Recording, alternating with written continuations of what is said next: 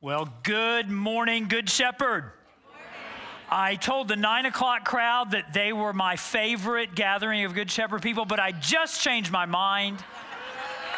It is the 1030 people of Good Shepherd. So glad to see all of you. I am Talbot Davis. I'm the pastor here, whether it's 9 or 1030 or whether it's live or live stream. I'm the pastor here. Really glad that you've joined us for this second week of this message series, all about beginning again and again and again, all the times we have to relaunch and restart. Last week, we talked about rethink and, and we, we learned together don't believe everything you think, think everything you believe.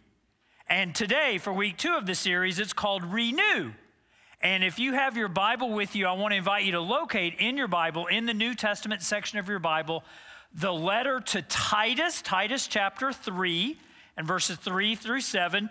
Maybe your Bible looks like mine, or maybe it's on your phone. Either one of those is okay. And and if you and if you don't have either of those options, that's okay as well because all the information is going to be up on the screen just when it needs to be up on the screen. That's how it happens here almost every time.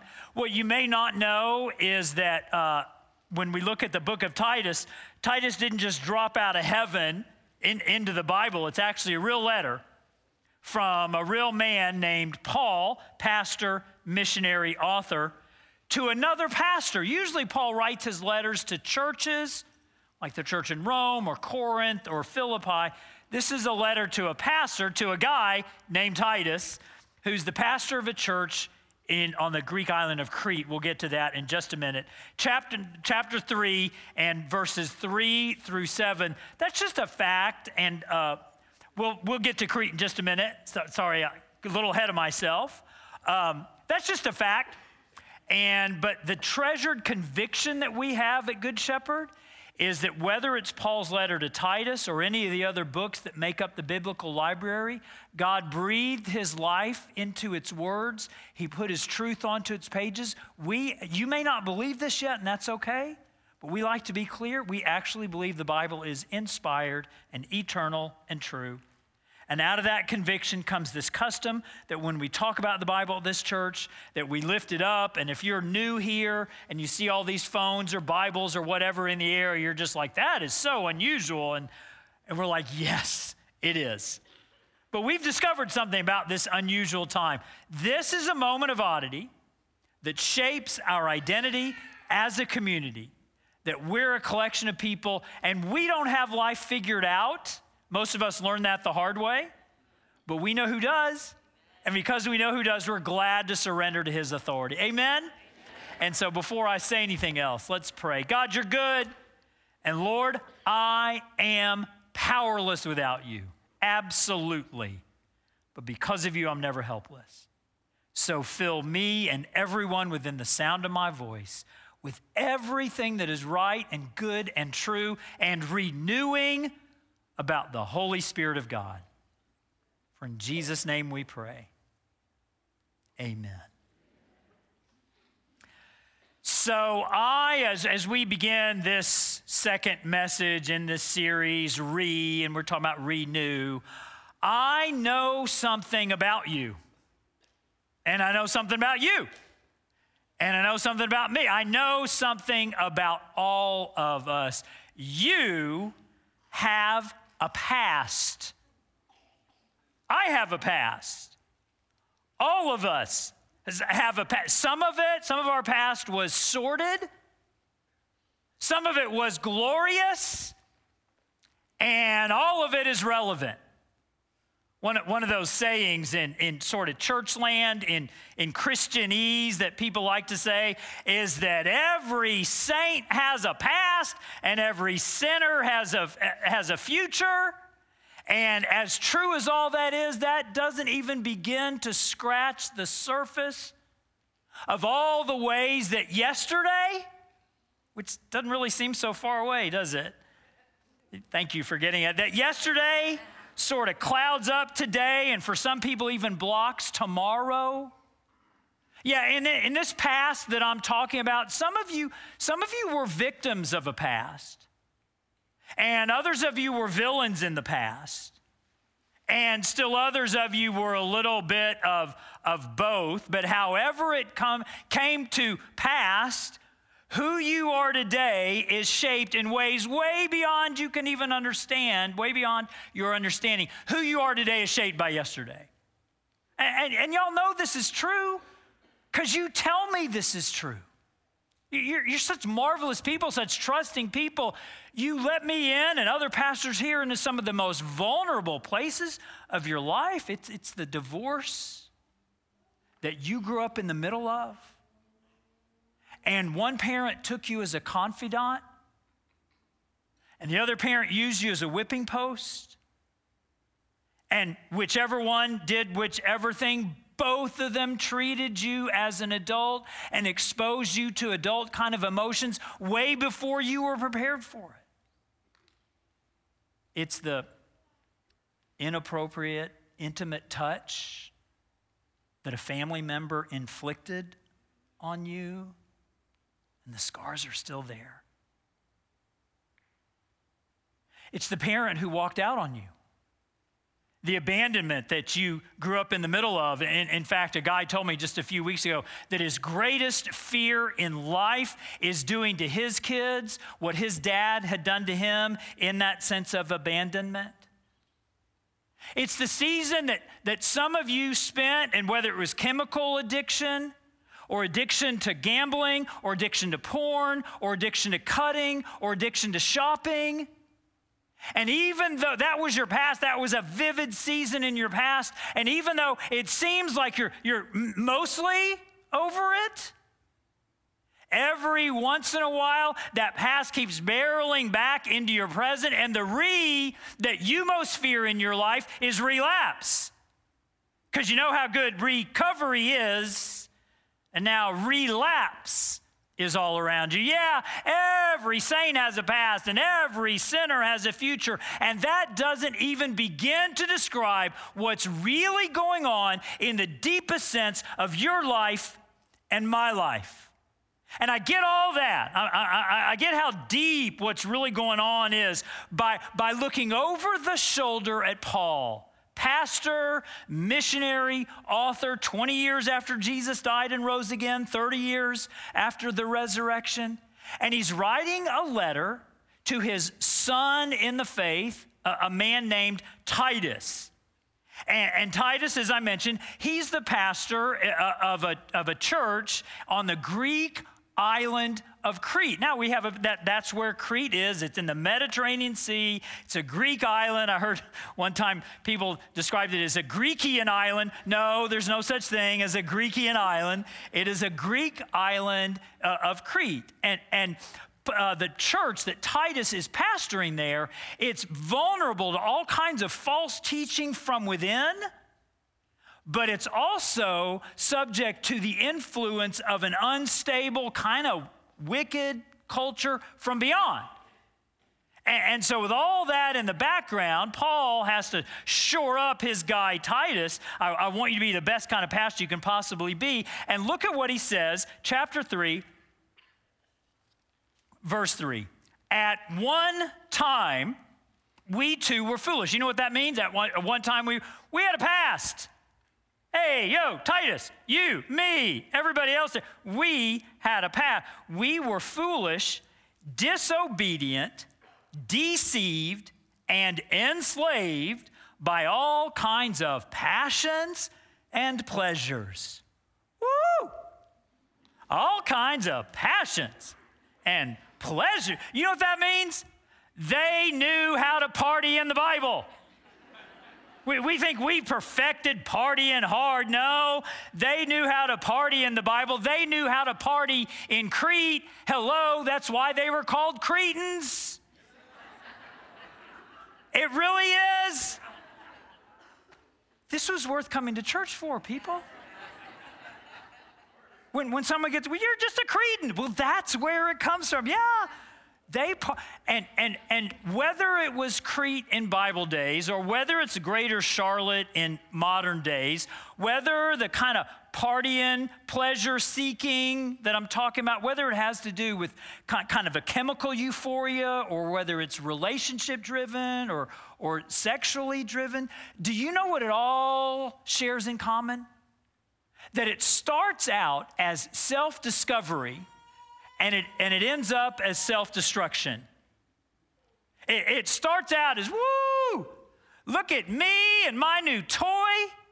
I'm really finding out who I am these days. I got this new pill. I got this new habit. I got this new squeeze. I am free. And six months later, the thing that we thought was freeing us actually has us trapped and enslaved. We thought we finally figured out who we were. We thought we discovered our truth. Yeah, y'all know this, don't you? There is no such thing as your truth. There is truth. Can I hear an amen? God did not God did not put you on earth so that you could do you. He put you on earth so that you could become His. And every time you go off into the season of you doing you, six months later, you doing you has you all kind of encircled and all kind of entrapped. And now I have just explained so much of what goes on in your life, but what you may not realize is that all these things from your, your past, you may not realize why they have such enduring power in your present. Why does all that stuff that I was a victim of, why does all that stuff that I was a villain in, why does all that stuff keep resurfacing in my today? You know why? Because it's all idols. That's what Paul is saying. Every bit of pleasure seeking, every bit of you doing you eating, all of it has the power of an idol, a false God, a little God and little gods, once you start worshiping them, they do not like to give up. They want to be worshiped again and again and again. And that's why, even when you feel like you've been free of something, like, man, I haven't placed a bet in six months. I haven't looked at an image on the computer that I shouldn't be looking at. I haven't done that in, in three weeks. I haven't had a drink in a year. And no matter how long it's been since you've done some of those things, those behaviors that make you feel so stuck, there it is again, barreling into your present, pulling you back into those same old behaviors. And now you know why. Because idols, once they have you, they don't give up. And even if you discard them for a time, they're going to come running after you. They're going to come chasing you, and they're going to come demanding your allegiance. And I have just explained every, especially those of you in recovery, I've just explained every relapse you've ever had and every tendency you have to get stuck in life. And one more thing, just because Paul is so brilliant after he talks about, hey, this is what we used to do, Titus. This is what Cretans do. This is where pleasure loving gets you. Look where he, look where he goes in the next part of verse 3. We lived in malice and envy, being hated and hating one another. I love that. I don't love it because it's like a really good thing. But I love it because Paul's diagnosis is so accurate because pleasure loving always leads to people hating. Always. That's why the Beatles, y'all remember the Beatles? That's what, thank you. They, they sang like 30 years before you were born. The Beatles, that's why they could sing All You Need Is Love in 1967, and they hated each other in 1970 because they were in this drug addled, pleasure seeking escape from reality. It's why every band you've ever, ever loved, every band I've ever loved, you go to one concert and they're singing about peace and love, and at the next concert, they are at each other's throats. It's because pleasure loving equals people hating, because once those idols have you, they want your allegiance and they demand it totally. And if they see a relationship getting in the way, what? You, you love your friend, you love your family, you, you love that guy in your life group more than you love me. That idol is going to stir up all the people hating it can muster. And so that's deep, that's heavy. And you, you, you knew you had a past, you just, you just didn't know that was all that was involved in your past. And if Paul had stopped dictating his letter, and that's how he wrote his letters. He, he walked around and he dictated them. And if he'd stopped dictating his letter to Titus at chapter 3, we'd be sunk. But instead, Paul keeps dictating, he keeps writing. And in verse 4, he gives us the three greatest words in the human language. Look at what he says in verse 4 But when God, but when the kindness and love of God, our Savior, appeared. We're going along. We're worshiping our idols, not even knowing they're idols. We escape from our idols for a little bit, and then they pull us back into the past because we never knew they were idols. But God intervenes. We're not looking for God, He's chasing after us. We're, we're, we're going our own, we're, we're, you're, you're doing you. And God says, I love you too much to let you keep getting away with it. I, I got to intervene. And what is God's motivation for this intervention? What, what does it say? His kindness and his, because he's good, because he's kind, because he does love you way too much to let your self discovery continue to lead to your self destruction. And what happens when God intervenes? Look at the very first part of verse 5. He saved us. You know, I, I like those commercials, kinda, that are on. And if you stream, you don't know what I'm talking about, but commercials are part of broadcast television that, that help networks pay for what's going on. But I, I, I kind of like those commercials. He gets us. They're, they're, about Jesus, and they're usually kind of emotional pull. And the, the tagline is, is He gets us. And I, and I kind of like those as an introduction, but, but you know what? It, it implies that our greatest need is to be understood. Oh, He gets us. No, our greatest need is to be delivered from ourselves. He saves us. And so the commercials might be nice just as a first step, but the great need that you have and the great need that I have is to be rescued from all of our self destructive streaks. And God doesn't just get it, or because He gets us, He, he knows how messed up we are. He saves us.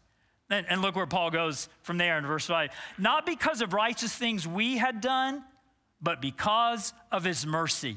When, when, he saves us, when he, when he guarantees our place in heaven, I hope, I, I hope there's nobody within the sound of my voice, live or live stream, is trusting your goodness to get you to heaven after you die.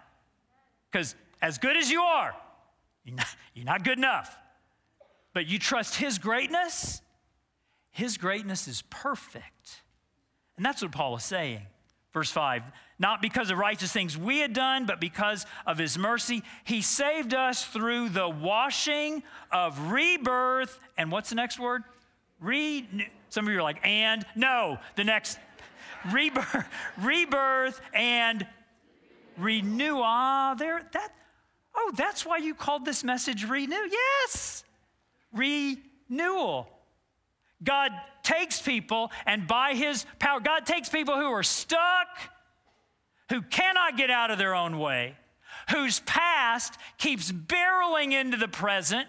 And you just now today realize, oh, that's because that past was an idol. And God saves us and lets us begin again because His power, the power of His blood, the power of His resurrection, is so much greater than the power of that idol in your life.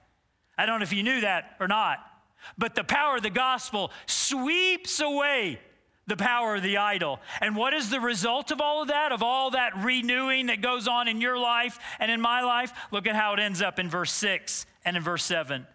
Whom he poured out on us generously through Jesus Christ, our Savior, so that having been justified, meaning made right with God, having been justified by his grace, we might become heirs. thank you. Heirs, I'm getting this. Heirs, water, heirs, having the hope of e- eternal life. Oh, that's why he does it. So that, so that every person who feels like an outcast, every person who feels like you'll never be good enough because of what that person who touched you did to you, Every person who feels like you can never come back from the divorce you grew up in or the divorce you caused. Every person who takes three steps forward in getting freedom from alcohol only to fall two steps backward, so that every one of you will know that you are heirs, treasured family members brought into the household of God who wants only your goodness and your best and your tomorrow. Because here's what I want you to know here's the takeaway. Here's what our Jesus does for us Jesus conquers the idols of your past so you will discover the goodness of his future. That, that, that's what our, our Jesus is. We have these idols in our lives that a lot of you didn't even know was an idol till today. And yet the gospel comes in, the resurrected king who's resurrecting me, he comes along and he's the idol breaker, he's the idol smasher, and he conquers those idols of your past, sometimes quickly, sometimes slowly, but always right on time. And he conquers those idols of your past so that you can discover the goodness of his future. And get this, when he does it, and like I said, it is not so that you can do you. You don't want to do you. That's why you're a mess. It's so that you can be His. Hallelujah. So you can be His. Jesus conquers the idols of your past. So you'll discover the goodness of His future. There, there, there's a guy here, maybe 10 guys here, maybe 20, and and your idol is gambling. And you can't believe I just said that because you didn't think anybody knew. But it's on your phone and it is so easy. And the adrenaline, you don't even care about sports that much. And now, because it's on your phone, because of the adrenaline rush, you can't get it. You're like, you even know this is super wild card weekend in the National Football League.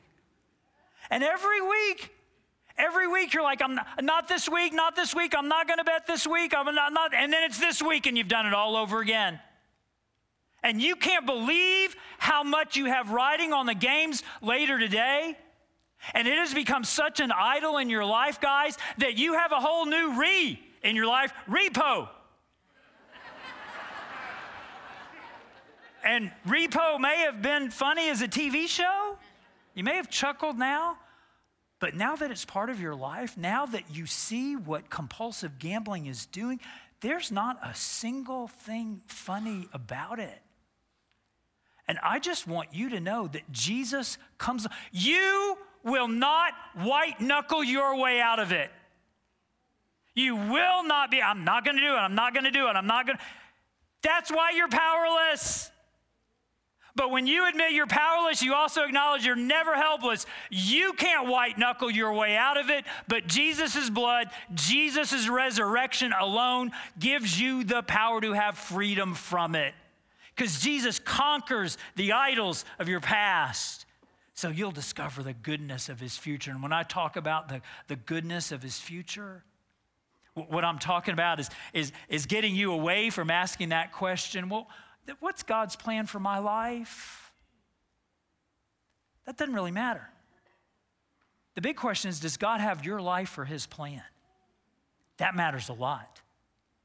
And every idol you have, every way that you feel stuck, even every way that, that some of you are so comfortable in drama, kind of addicted to drama, actually that if you don't have some drama going on in your life, you'll go chase down somebody else's and make it your own.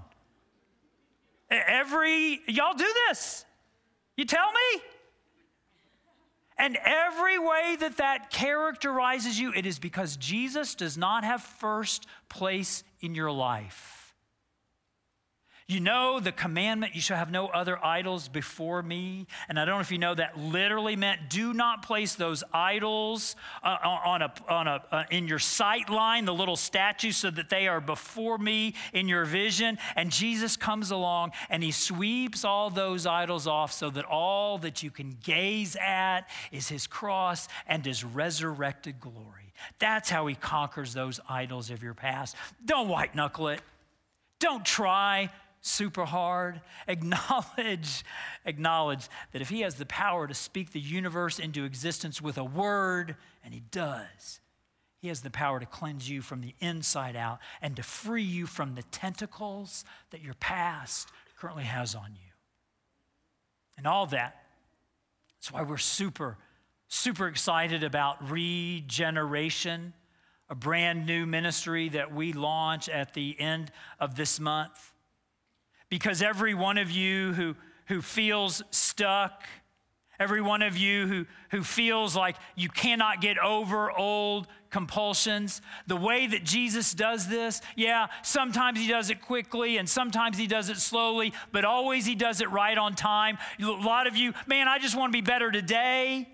And it doesn't happen in one great leap, it happens in massively small steps. And it doesn't happen in isolation. You, won't get better on your own. It only, it only happens in the middle of a community of people kind of just as messed up as you are. And that's why regeneration, which we believe will do for people's emotional health and relational health, what Reengage has done for people's marriages around here. That's why it starts later this month. We're going to give you a sneak preview. I got something else I'm going to say, but take a look at the sneak preview for regeneration up on the screen. My name is Jim. Hi, my name is Courtney. My name is Bobby. I have a new life in Christ. And I'm in recovery from pride, anxiety, fear of rejection, and seeking comfort in the created rather than the creator. Before surrendering to Christ, my life was marked by a fear to be known by anyone. So I know what it's like to live a double life Uh, to be a professed follower of Christ, but to struggle with secret sin.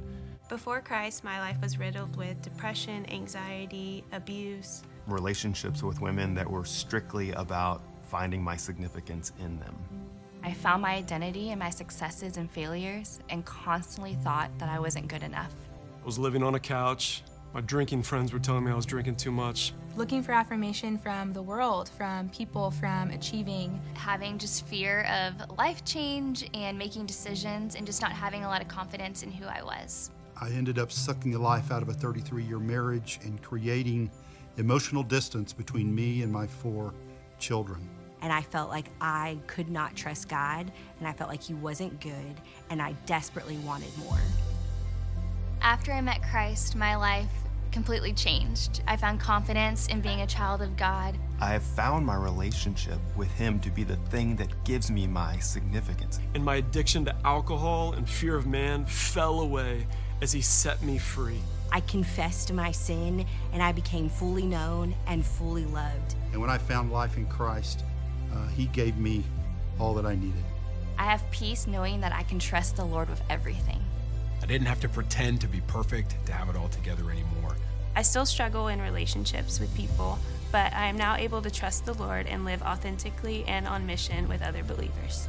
Knowing that I'm forgiven and knowing that God's people do love me and that I get to love them back, and there's a lot of beauty in that. Simply put, I have found freedom in Christ. Hi, my name is Courtney. My name is Bobby. My name is Luke. My name is Cam. My name is Michael. My name is Diane. My name is Jim. My name's Sierra. My name is Brittany. My name is John. And I have a new life in Christ.